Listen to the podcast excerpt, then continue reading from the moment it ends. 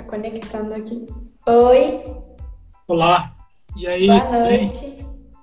Como é que Tudo tá? bem? E aí? Maravilha. Muito obrigada por ter topado participar aqui hoje com a gente. Valeu. Prazer. Você quer se apresentar um pouco para o pessoal aí, enquanto está todo mundo entrando?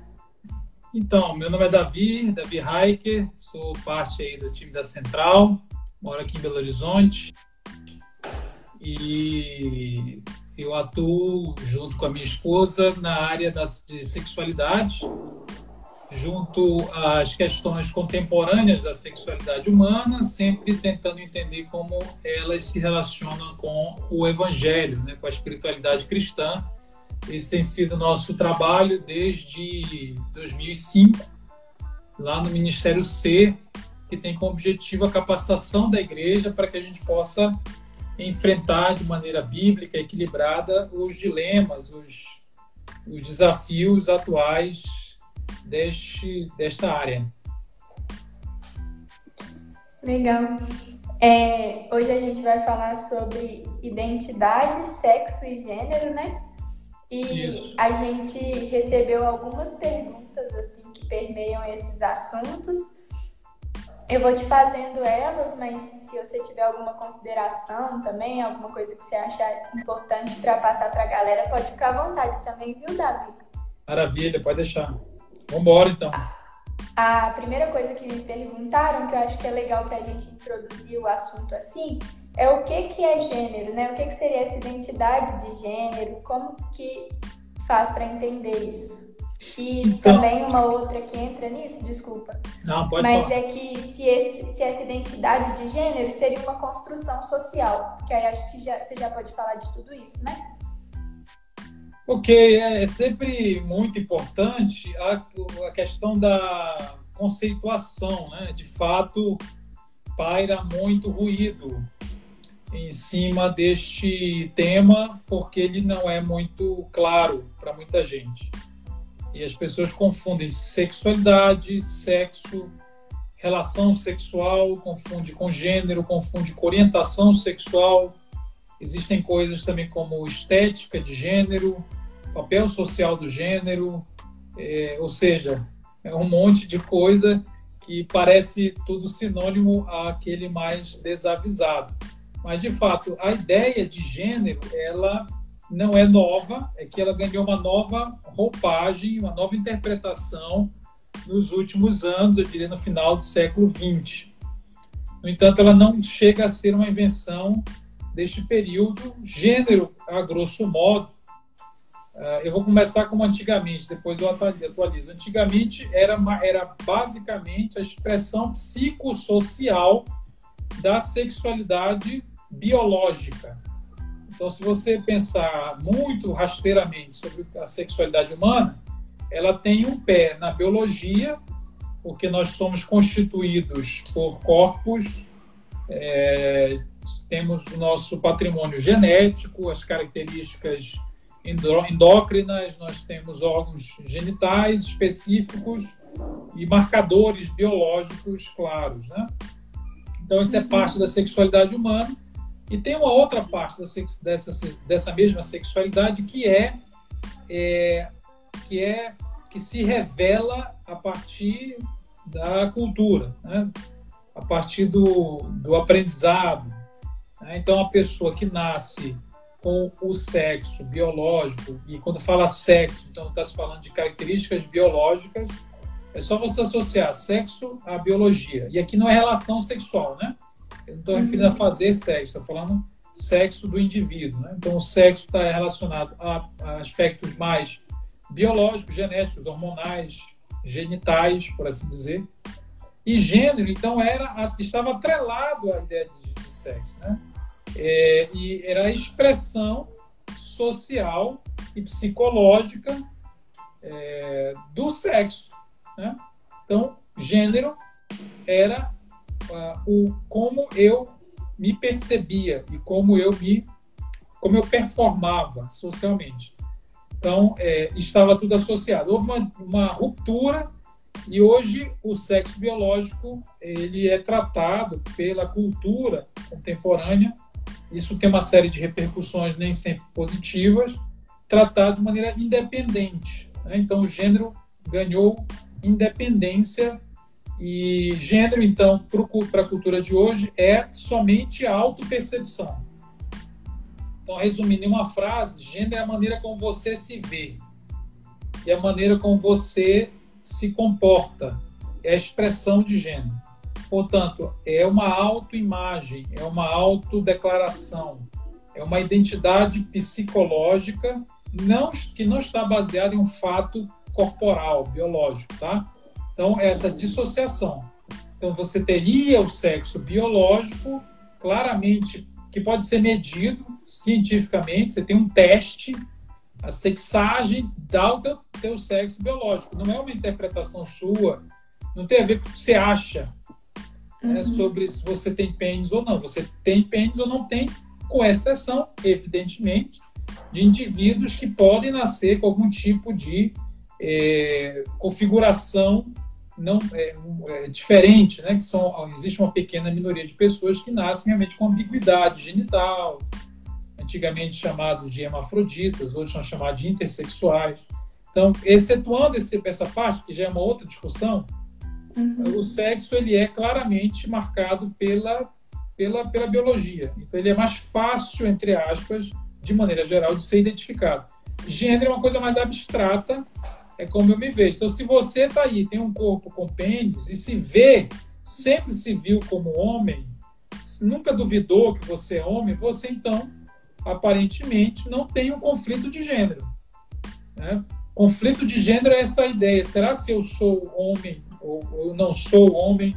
Às vezes as pessoas, não é que elas, elas alguns chegam a dizer, né? Eu sou mulher no corpo de um homem. Outros não dizem, não chegam a tanto, mas tem conflito de gênero, sentido de, será se eu sou tão homem assim?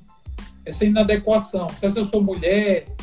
É, quando a gente se sente menos homem que os outros, é uma questão de gênero. Quando as meninas se sentem é, que não chegaram lá, que não, não correspondem a um padrão que a mulher deve ter, algumas podem se sentir que não são tão mulher assim, mesmo que não se sintam homens, né? Então, isso é uma questão de gênero. Então, gênero é como eu me percebo, como eu me vejo, portanto, é alguma coisa psicológica que vai se refletir na estética de gênero e, portanto, social. Aí, é, a sua segunda pergunta, né, é também muito capciosa e as pessoas sempre fazem esperando uma resposta que as alivie do fardo de ter que lidar com certas ambiguidades. Né?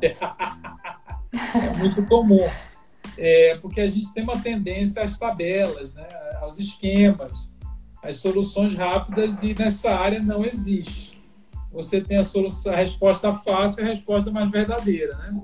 Então, se a gente for pela resposta mais verdadeira, se o gênero é uma construção social, para chegar a, esta, a essa pergunta, você tem que fazer uma outra.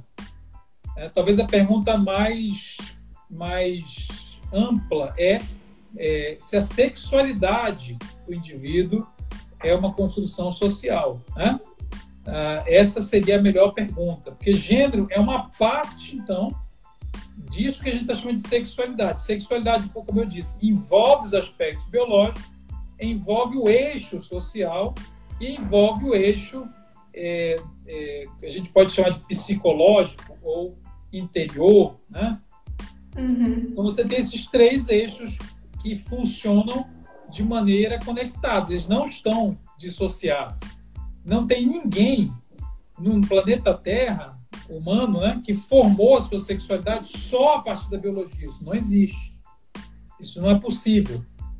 É, não tem ninguém que formou só a partir da cultura. Porque precisa, seria um fantasma, né? seria um fantasma. Ele precisa de uma plataforma biológica para interagir na, nos ambientes da, da superestrutura cultural. Então, é como o software sem o hardware, não existe.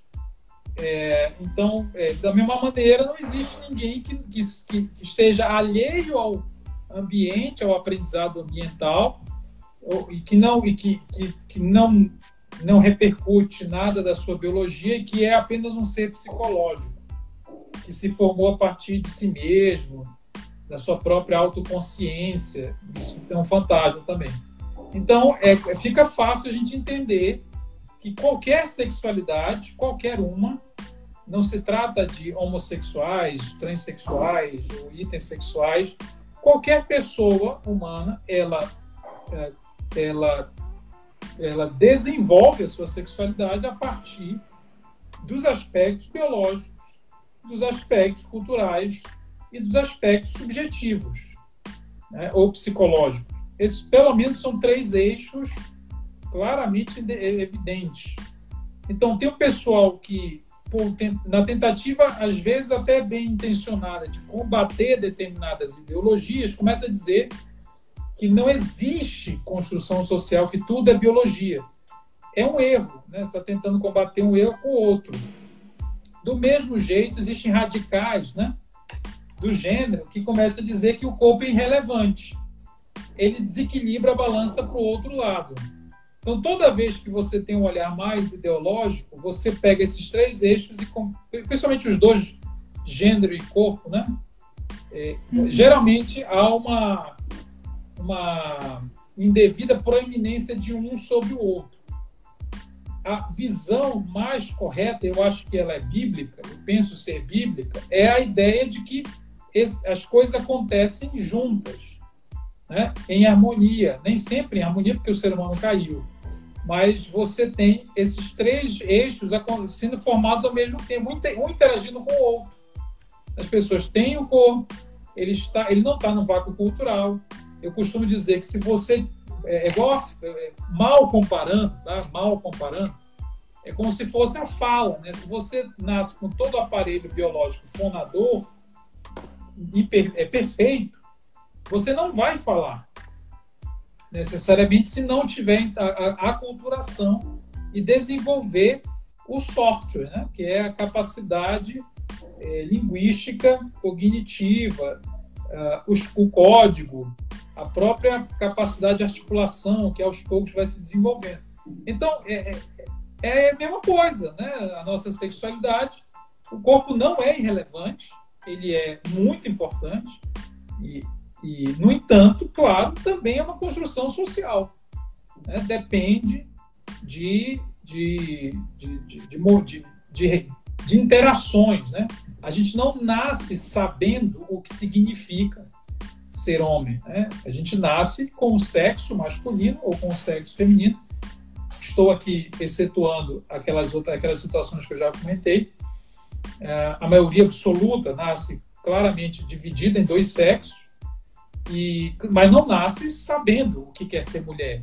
Isso é um aprendizado. A gente vai aprendendo, né? E também a gente responde de maneira muito subjetiva a esse ambiente. Porque se você coloca pessoas diferentes ao mesmo ambiente, eles não respondem de maneira igual. Ah, então, se eu tenho uma família de uma determinada maneira, falta a mãe, falta o pai, falta não sei o quê, falta o casamento, falta amor, falta carinho, falta fé, falta alguma coisa. É, eu vou responder a essa falta subjetivamente. Isso eu vou internalizar isso de uma maneira. O outro, meu irmão gênio, com a mesma carga genética, né? idêntico que seja o caso, ele não vai responder do mesmo jeito. Porque ele não é só um ser biológico, ele também é um ser é, psicológico. E por que não dizer, ele é, ah, sendo esse múltiplo, né? É isso que é o ser espiritual, porque ser, a espiritualidade não é mais um elemento dentro dos eixos, tá? como alguns querem perceber. A espiritualidade é o conjunto completo desses elementos na relação com a origem, que é Deus. Legal. Acho que deu para aprender muito aí já sobre esses conceitos. E aí queria que você explicasse mais um conceito, então, que você falou no início, que era de orientação sexual, né? Você poderia explicar o que, é. seria, então, essa orientação? Então, é, é, é, relativamente simples. Então, a orientação sexual, é, há controvérsia sempre com relação a todos esses termos, mas vamos tomá-los aqui como. Quer dizer, ao explicar, eu não estou defendendo, porque algumas pessoas ouvem e falam, se quer, é a favor. Não sou a favor de nada, só estou explicando do que, do que se trata. Né? A gente pode fazer uma uhum. leitura a gente pode fazer uma leitura teológica disso. E aí sim há um posicionamento. Mas quanto a, a apenas no aspecto descritivo, orientação sexual é para onde aponta o desejo, né? Aí tem a ver com o desejo afetivo sexual. Então, é, tem a ver com direção. Ah, qual é o objeto de desejo? Então, é uma nomenclatura que se, se, se solidifica no final do século XIX com a intenção de alguns é, especialistas, principalmente da, da psicologia que estava se pondo como ciência, a intenção era meio que classificar né, é, tentar didaticamente separar os homens e as mulheres de maneira mais clara a partir do objeto que os atrai, a princípio mais sexualmente mesmo. E aí cria-se essa ideia do heterossexual e do homossexual. Isso são nomenclaturas relativamente recentes. Eu estou falando do século XIX. A Bíblia foi escrita no século I. Né? Você tem ideia? então, então, é, é, essas nomenclaturas de orientação, elas tentam descrever para onde aponta o, a, o, a, o, desejo afetivo sexual. As três clássicas existem desdobramentos, mas as três clássicas são ao mesmo sexo, sexo oposto ou por ambos os sexos. Ou, ou uma quarta vertente seria a indefinição completa disso, é uma atração para qualquer lugar, para qualquer lado. E subdivisões desse, desses nichos. É, mas eu gosto de destacar sempre que a primeira intenção em dizer que alguém era homossexual, taxá-lo como homossexual, era mais médico, era mais no sentido de é, dar o nome ao seu problema. Isso estou falando no, no, século XIX, né? final do século XIX, no século XX. Era um problema, era um diagnóstico. Né? Então, não era tratado como uma identidade, né, uma coisa a ser celebrada.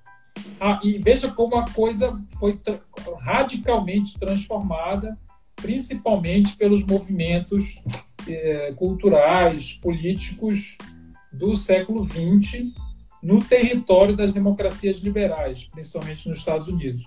Então, eles, eles, esse nome, homossexual, homossexualidade, bissexualidade, foi, foi sendo positivado aos poucos, deixando de ser loucura, perversidade, patologia. Isso quem, nos, quem fala muito sobre isso é Foucault, né? então ele vai deixando de ser é, taxado apenas no hospital e ganha uma relevância positiva. Né? Então a pessoa passa, então, a legitimamente ser chamada de homossexualidade como se fosse até um elogio ou algo natural. Não era assim. Então, são termos que amadureceram muito, mas eles não, eles são anacrônicos com relação à Bíblia, né? Porque anacrônico quer dizer, a Bíblia não conhece esse tipo de visão sobre orientação sexual, né? que, que, que no século XX passou a ter o status de eu nasci assim, de ter uma, de um pé na biologia, né? uma explicação biológica, uma tentativa de explicação uhum. biológica, até para a configuração do sujeito político estável. Seria, então, nasci, então é, dá para classificá-lo e alcançá-lo. O que não deu muito certo, e depois a gente pode falar sobre isso também. Eu tenho uma pergunta justamente que é essa, acho que a gente já pode entrar assim, nessa conversa, que é de uma pessoa que fez essa pergunta, né? Se as pessoas nascem homossexuais. Também, de novo, é outro, é outro, como é que fala? É outra encruzilhada, né? Eu vou, vou tentar contextualizar historicamente, muito rapidamente, tentar depois biblicamente, para aí a gente chegar numa conclusão, tá bom?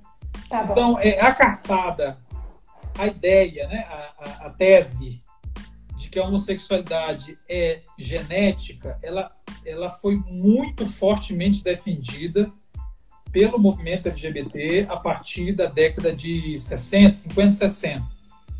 Então, é uma tese clássica, como eu disse, por quê? Como eu disse há pouco, porque você, se alguém tem um marcador biológico, né? Então, uhum. toda a confiança estava onde? Na biologia. Quando você fala alguém nasceu e é inato, você então descarta, lembra dos eixos, né? O eixo uhum. cultural, biológico e, psicológico, você coloca todas as suas fichas no eixo biológico. Por quê? porque você cria uma espécie de marcador é, é, independente da moral, independente da cultura.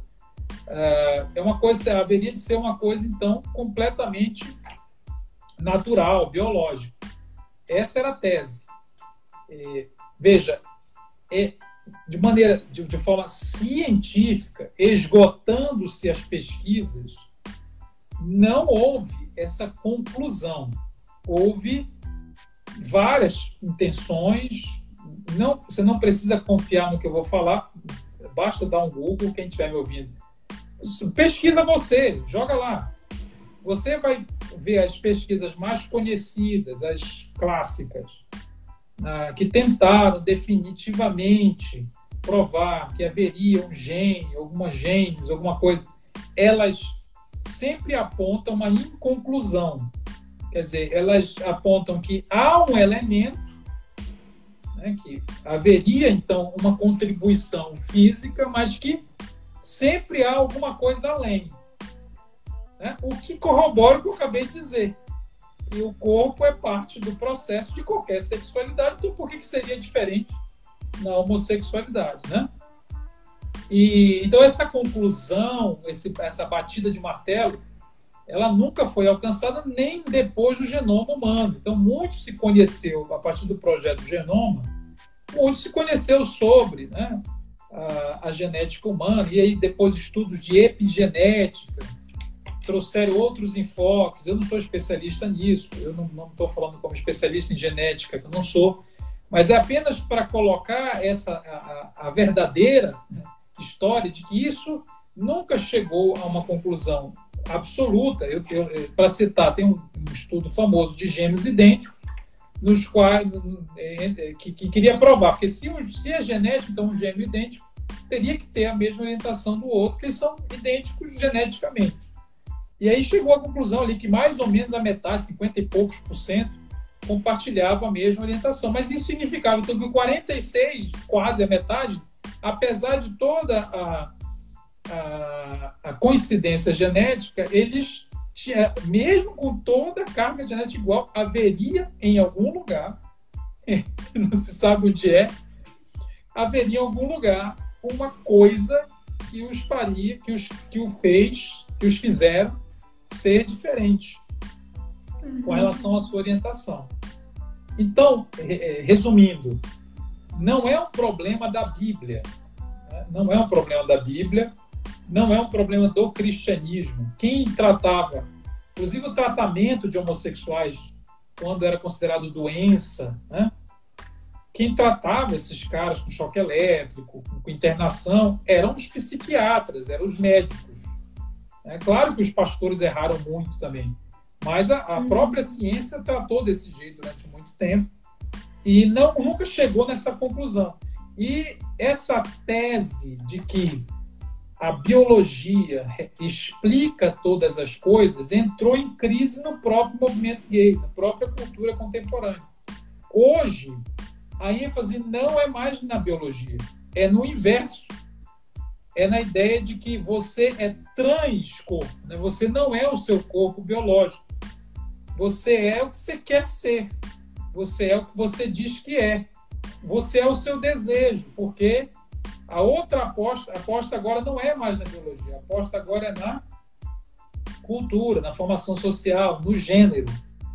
Então, na verdade, ficou obsoleta a discussão se a pessoa nasceu ou não, porque veja, a pessoa pode nascer macho com corpo masculino e ser mulher.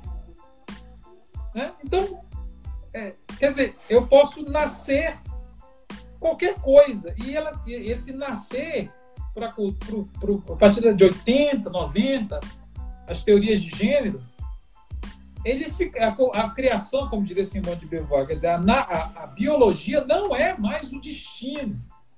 Uhum. Para que, que eu preciso provar, então, que alguém é geneticamente gay? Isso não faz o menor sentido.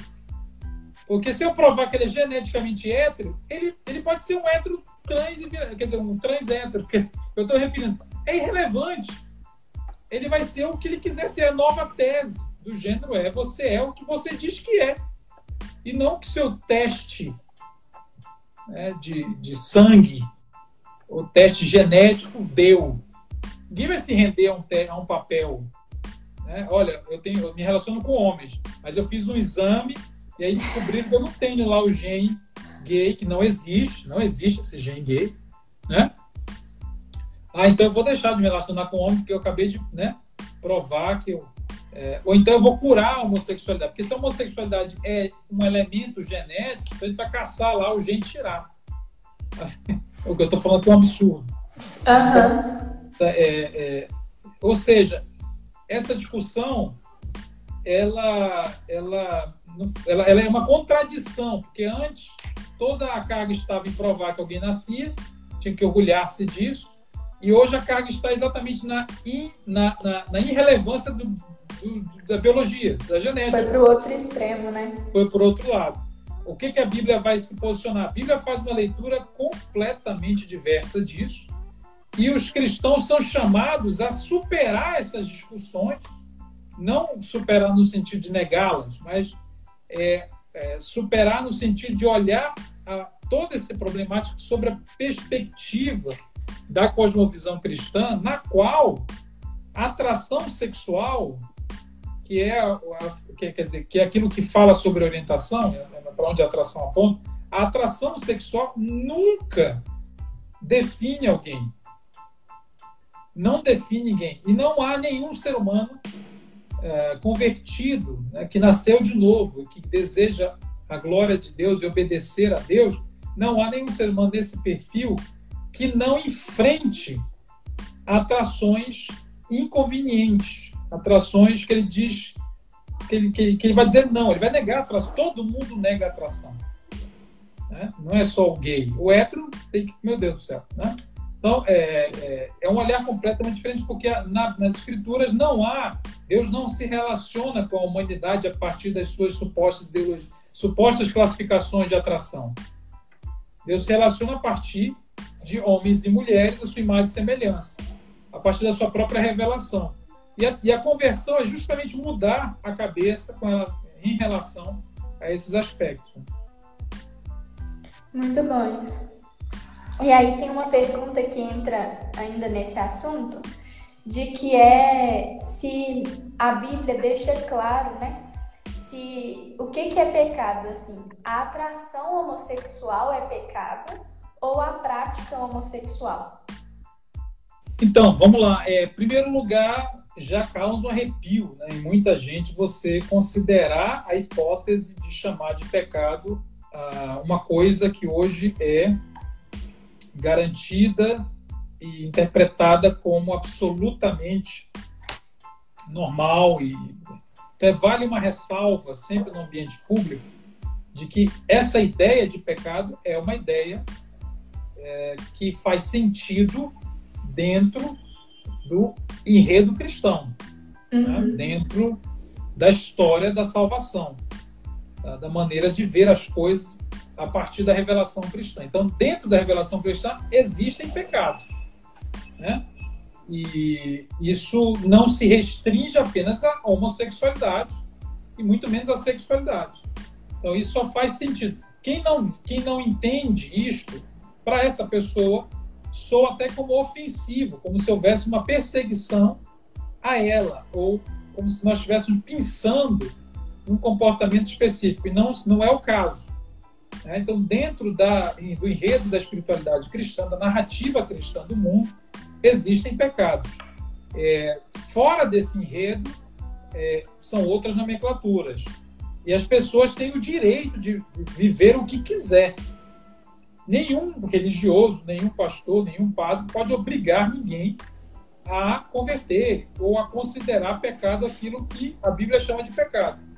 Do mesmo jeito que essa pessoa não pode obrigar a não considerar pecado, se assim ele o considera a partir das escrituras sagradas. Né? Então, não é, pode é ser uma imposição diga... de nenhum dos dois lados. Né? Isso, é bom que se diga isso para ficar claro uh, como interpretar essas coisas. Então, dentro da cosmovisão cristã do mundo, da, da, da vida, é, Deus então cria o ser humano e a, a, depois da criação acontece a queda e a queda afeta todos os aspectos humanos, é, materiais e imateriais, não só o humano como todo, sem deixar nenhum pedaço de fora, mas todos os seres humanos, quer dizer, uma, to, cada um e, e, ele todo, né, é afetado pela, pela queda, todos carecem, todos viram carentes de uma coisa chamada glória de Deus.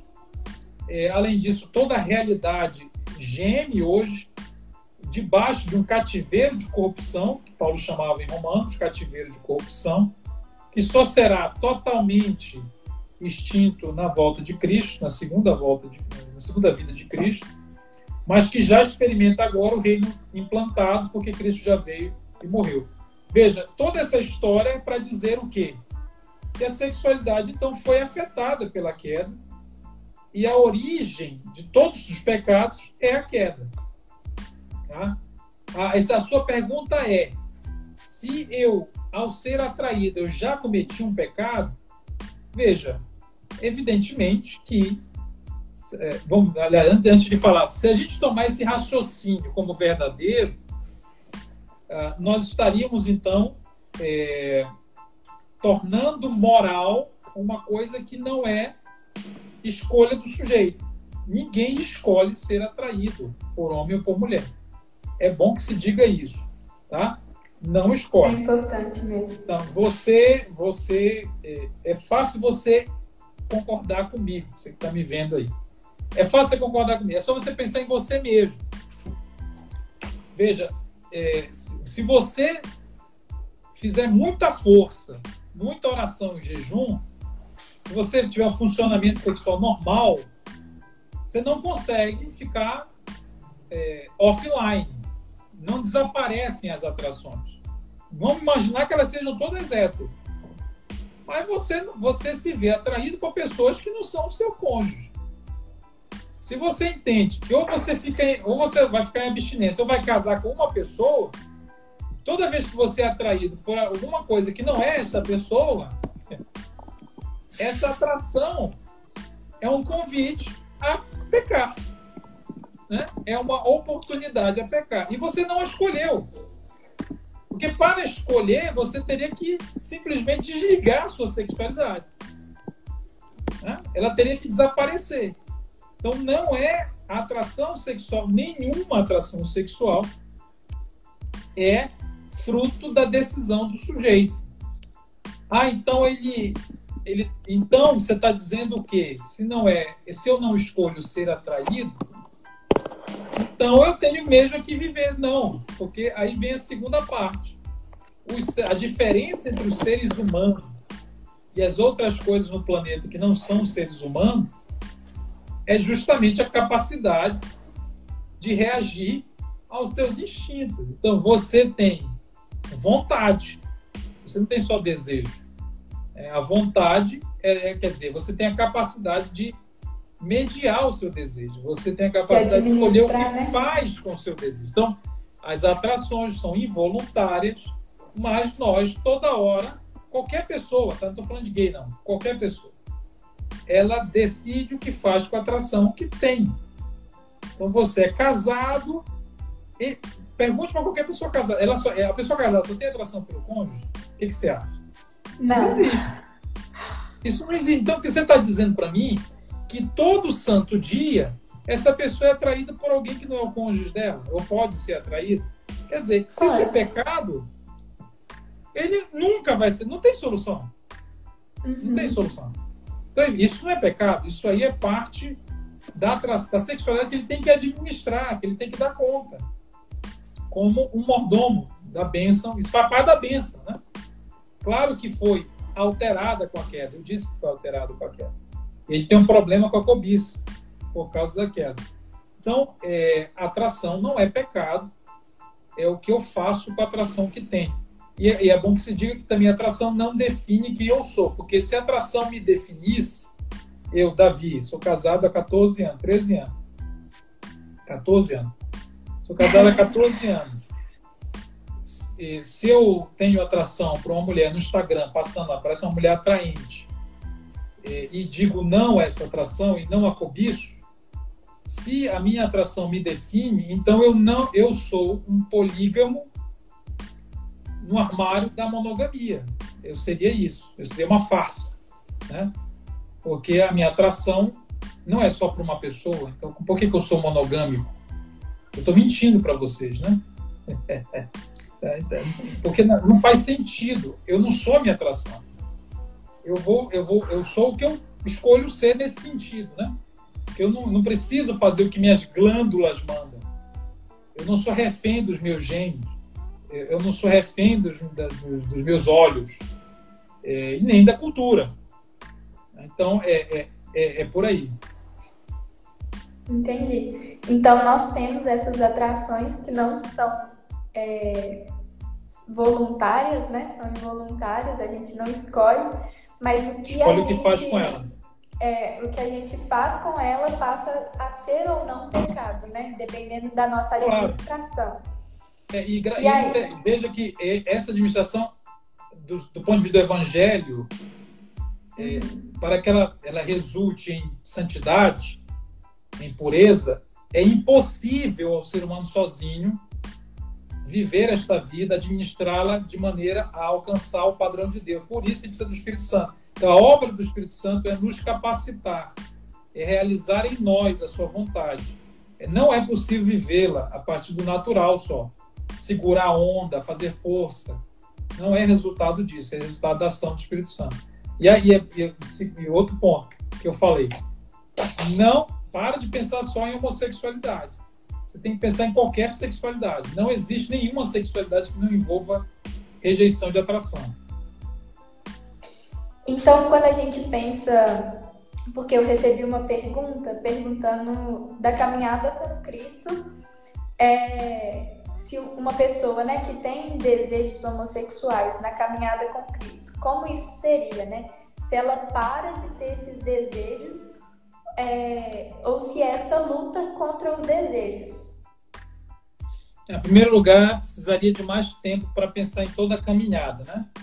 Aí eu indico, eu vou estar tá dando, eu vou dar um curso em agosto só sobre isso. O nome é exatamente identidade, sexo e gênero. Tem aí no, na, na bio do meu Instagram o link para se inscrever. Além disso, a gente está dando, vai começar um curso na Central para membros, né, da Central, agora quarta-feira que vem. E aí a gente dá para pensar na, na, na, jornada como um todo, é muita coisa, tá? Uhum. É, o que eu poderia pontuar é que a pessoa vai precisar entender é, como se definir. Né? Uma das grandes questões, é, uma das grandes questões é essa: como a partir de qual paradigma, a partir de qual parâmetro eu vou me ver, vou me definir, vou pensar sobre eh, a minha própria pessoa, né? Então, é, tem, é, o primeiro passo não é o que eu vou fazer com o desejo que eu tenho. Primeiro eu preciso pensar na identidade. Aí eu vou, vou ter que, vai ter que pensar qual é a relação que eu estabeleço com a atração. A gente falou algumas coisas aqui. Né? Então não é a atração que é o problema maior da pessoa, como eu vou me relacionar com comportamentos, comportamentos que eu adquiri. Mas veja, a, a, a grande verdade é que você vai começar a perceber que um heterossexual que vive na vida aí, transando com 10 pessoas todo dia, com 30 perfis no Tinder, ele se converte, ele vai passar por uma série de coisas difíceis também, que envolverão a maneira como ele se vê, o que ele está buscando no pecado, é, os ídolos do coração que ele produziu, como ele deu as rédeas para o ego em lugar de Deus, é, o que significa nascer de novo. Então, é, é, como se, que significa dizer não a desejos e ao pecado. É, o que eu quero dizer é que, no fundo, no fundo, apesar de muito diferentes, alguma coisa está no mesmo barco, todo mundo está no mesmo barco. Porque tira um pouco dessa postura do pecador especial, sabe? Ah, mas o cara, minha, minha atração é, é, é homo. Se ela fosse hétero, eu tava bem. Eu não sei se você tava bem, não.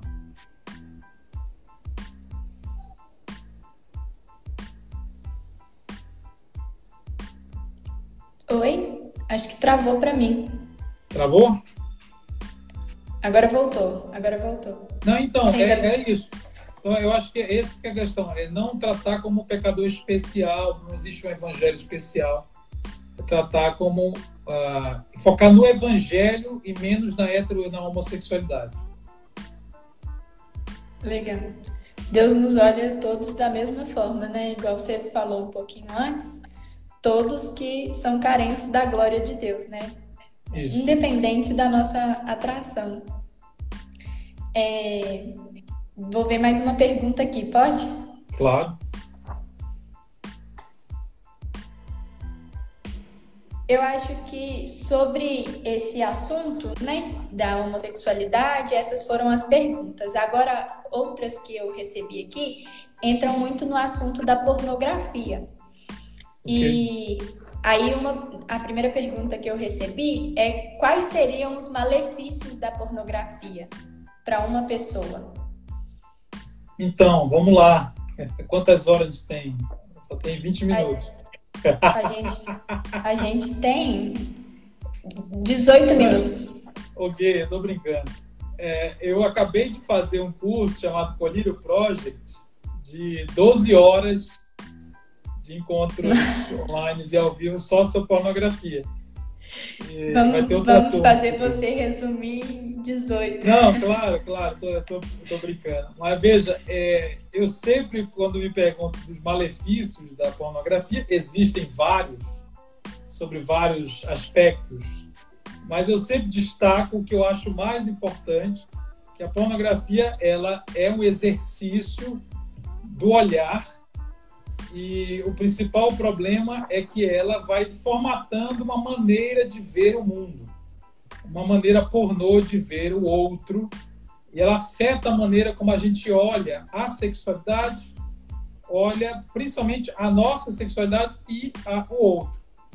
Eu acho que esse é o principal malefício. Ele é um pouco mais intangível, a gente talvez não consiga mensurá-lo é, com muita precisão, mas a pornografia ela tem a capacidade de ir aos poucos nos treinando, treinando o nosso olhar e com todos os seus vícios e maus, mais interpretações equivocadas do que seria a sexualidade humana.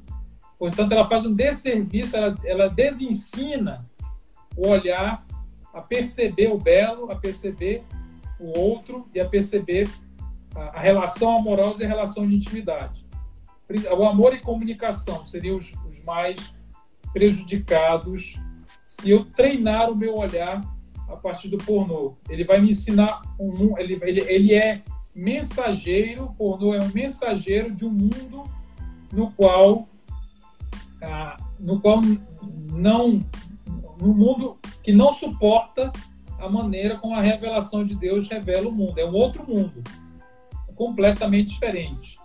Né? É, uma, é, uma, é um assinte contra o amor e a comunicação. É uma busca mal direcionada por felicidade. Então, a pornografia, no, no meu ver, tem grande, dois grandes problemas. Primeiro, é, como eu disse, formata uma maneira de ver as coisas, principalmente o outro é, e a sexualidade. E segundo, ela é uma busca mal direcionada por uma palavrinha chamada felicidade. Felicidade é a grande palavra da pornografia e as pessoas talvez não percebem isso. É, é uma busca por felicidade, só que você se contenta com muito pouco. Se você buscar mais felicidade, você passa da pornografia, porque ela é, uma, é como se ela fosse, e aqui usando a ideia de John Piper, né? É como se ela fosse uma felicidade de baixa qualidade ao invés de te realizar, ela te esvazia. Ela, ela é altamente incapaz de alcançar os anseios que se propõe a satisfazer. Portanto, precisa buscar mais a felicidade, está buscando pouco. E é, é o contrário do que as pessoas acham, que a felicidade está ali naquele, naquele lugar. Legal. É... Uma pergunta que eu recebi que ainda entra sobre esse assunto é se homens realmente têm mais problemas com a pornografia, porque muitas vezes na igreja a gente vê esse assunto sendo direcionado muito é, para o público masculino mesmo, né? Mas eu já vi diversos estudos que mostram é, que o número de mulheres que também têm acesso a esses conteúdos tem crescido muito, né? Ou tem se falado mais sobre isso. E aí queria que você falasse um pouquinho disso. Claro, é porque a pornografia é uma indústria, é, é um produto, então ele é desenhado para vários tipos de público. Primeiro, era preferencialmente masculino, até hoje a estatística ainda aponta uma maioria masculina. No entanto, com o refinamento, a sofisticação do produto, você tem hoje pornografias desenhadas para diversos públicos, inclusive para o feminino, e dentro do feminino, subdivisões. Portanto, é, é mercadológico o negócio. Não é só para homem, pelo próprio princípio de venda. Senão você restringiria muito a metade da população mundial. Então, é claro que existem conteúdos que as mais apelativos para a maioria das mulheres. Maioria das mulheres, porque tem outras que se satisfazem ou que buscam o mesmo produto que o homem busca. Porque é muito variado, né? Então, de fato, é, uma, é um mito a ideia de que só homem vê pornô, que é um problema de homem. As mulheres sofrem muito, que quando vão confessar, pedir ajuda, são estigmatizadas, é, como se elas não. Meu Deus do céu, o que está acontecendo, né? É, e não faz sentido, é a cobiça do coração humano, é a raiz da pornografia, ela se encontra em homens e mulheres. É, ah, mas a mulher é mais, menos visual, o homem é mais visual, ok, que se, ok que se, talvez estatisticamente, de fato, sejamos mais rápidos é, e mais estimuláveis, os homens, né, estimuláveis visualmente, mas as mulheres não são cegas, né? Mulher não é cega, mulher sabe quem é feio. A mulher sabe se é, uma pessoa é feia pra caramba, ela sabe. Ela não é doida, ela não é cega. É, ela, quer dizer, ela não é visual, mas ela sabe que ah, que o sexo a estimula, né? E, e, e a prejudica também, exatamente na, nessa busca que eu falei ainda há pouco. Portanto, é, o, o, a busca pela felicidade orgásmica, né? o orgasmo, é, vai ser masculino e feminino. É, os homens talvez era é mais, era mais público antigamente, hoje as mulheres, ou há algum tempo as mulheres se tornaram mais claramente identificáveis como consumidoras também. E tem uma pergunta aqui que acho que é boa, porque nosso tempo também está acabando, mas de como vencer a pornografia. Qual dica que você daria para alguém que está aí? Meu Deus, meu Deus. você sabe qual é a dica que eu daria? Não trabalhe com dicas.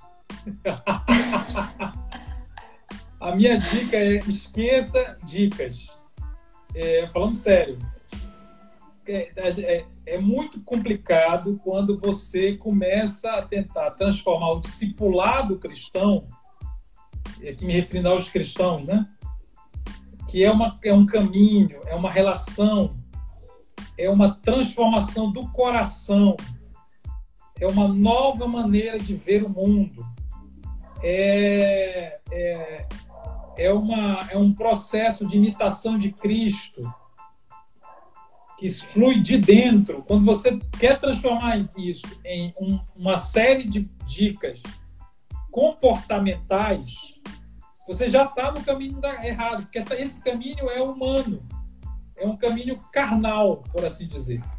Mesmo na tentativa de moralizar o seu comportamento, ele confia mais na sua competência disciplinar, de fazer isso ou aquilo, porque te deram uma dica legal, geralmente é comportamento, é superficial. Né? Por exemplo, ah, não, dica infalível. Tome banho de gelado. Eu estou chutando. Faça, faça isso, faça sete passos. Muito cuidado com isso, porque, em geral, essas dietas elas confiam muito na capacidade do ego moral e tem pouca eficiência para transformar aquilo que é a base, que é o coração. Então, a pornografia, o maior problema da pornografia não é ótico, o maior problema da pornografia é cardíaco, é o coração, é quem está no controle, é como eu satisfaço as minhas necessidades por felicidade. É muito profundo. A gente precisa ir um pouco mais profundo e pensar como eu tenho satisfeito a minha busca por satisfação, consolo, conforto. Porque essas buscas são legítimas. Eu, eu busco na pornografia ou eu busco em Deus? Né? E é isso aí. Senão acaba tratando os sintomas e não a doença, né? Assim, usando uma linguagem figurada. É, Seria... fica um negócio meio ratologia. Pega os ratinhos do laboratório, né? Tentando fazer, manipular os ratinhos para eles se comportar da maneira devida. A gente tem nove minutos. Você acha, você acha que dá mais tempo de uma pergunta? Claro. É... Aí, ó, vai dar certinho. É a última pergunta que a gente tem mesmo. De qual que seria o problema da hipersexualização que existe hoje na nossa sociedade? Problema para o sujeito, você fala para a pessoa? Para todo mundo, no geral, eu acho, né? Que a pessoa quis dizer. É, veja, você tem o que, que é uma hipersexualização, né? Se a gente olhar do ponto de vista mais teológico, o, o que a gente pode considerar é que existem ídolos culturais, né? Ídolos culturais clássicos que é, afetam, que tornam, melhor dizendo, que tornam o ambiente no qual estamos inseridos altamente hostil à pureza.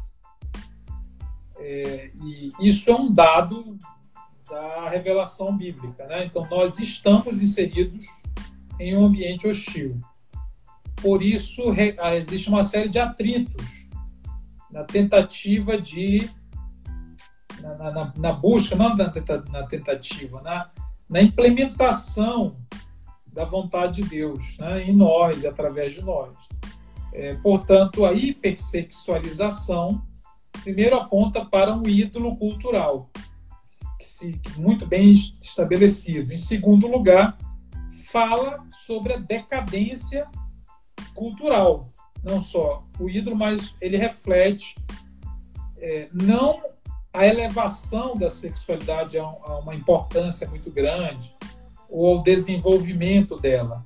Pelo contrário, alguma coisa está muito errada nesse âmbito é, e o sintoma é justamente esse excesso de transparência, excesso de nudez, essa maneira desbragatada, completamente banalizada com a qual nós é, é, endereçamos a sexualidade humana. Tem uma passagem lá do C.S. Lewis que ele, no livro lá do Cristianismo Puro e Simples, ele chega a comparar, uma, se você for visitar um lugar onde as pessoas vão para um teatro e alguém sobe no palco e começa a fazer um striptease com um pedaço de carne, carne, né, de boi, é, você vai concluir o quê?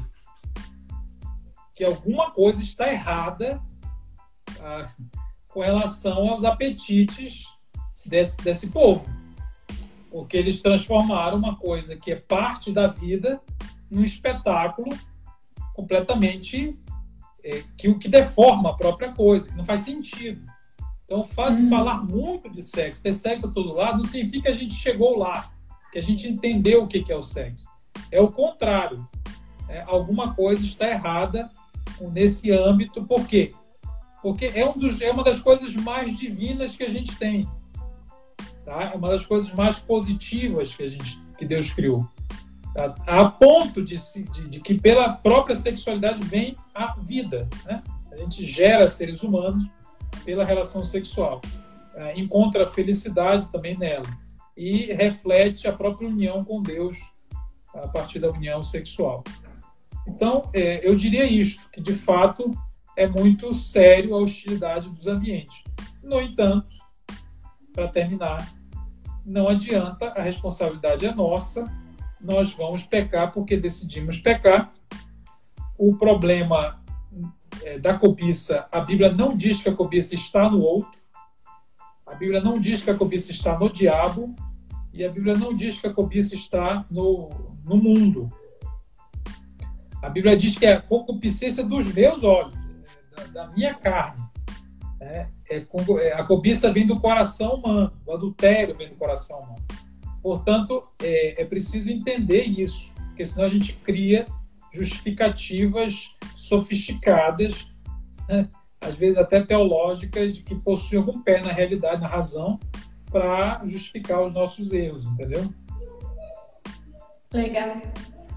Muito obrigada, viu, Davi? Acho que deu para aprender demais aí sobre esses assuntos. Maravilha.